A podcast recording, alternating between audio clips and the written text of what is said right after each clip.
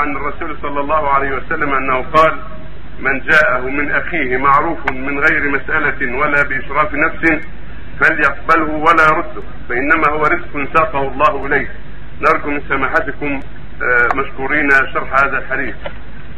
هذا الحديث رواه مسلم الصحيح عن ابن عمر رضي الله عنهما أن النبي صلى الله عليه وسلم أعطى عمر شيء من المال كان عمر على عمالة فأعطاه النبي بعض الشيء فقال عمر يا رسول من اليه مني. فقال له النبي خذه فتنوره أو تصدق وما جاءك من هذا المال وأنت غير مشرك ولا سيف خذه وما لا فلا تتبعه نفسك.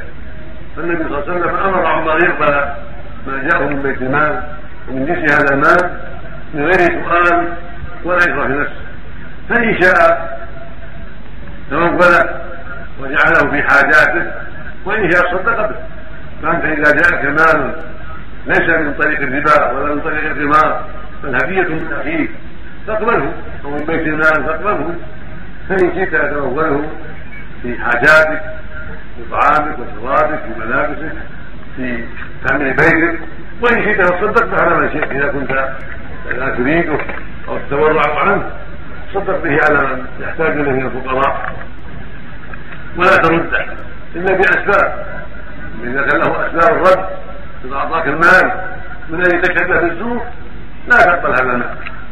إذا أعطى المال إذا أعطي القاضي المال يحكم عليه بالزور ليس للقاضي يقبل هذا المال ما يجوز. له لأن يكون رشوة. إذا أعطاك المال من أجل معصية تخلف معه أو لا ما يجوز. أما إذا أعطاك المال محبة بالله أو لأنك فقير أو لأجل الرحم فلا ترده.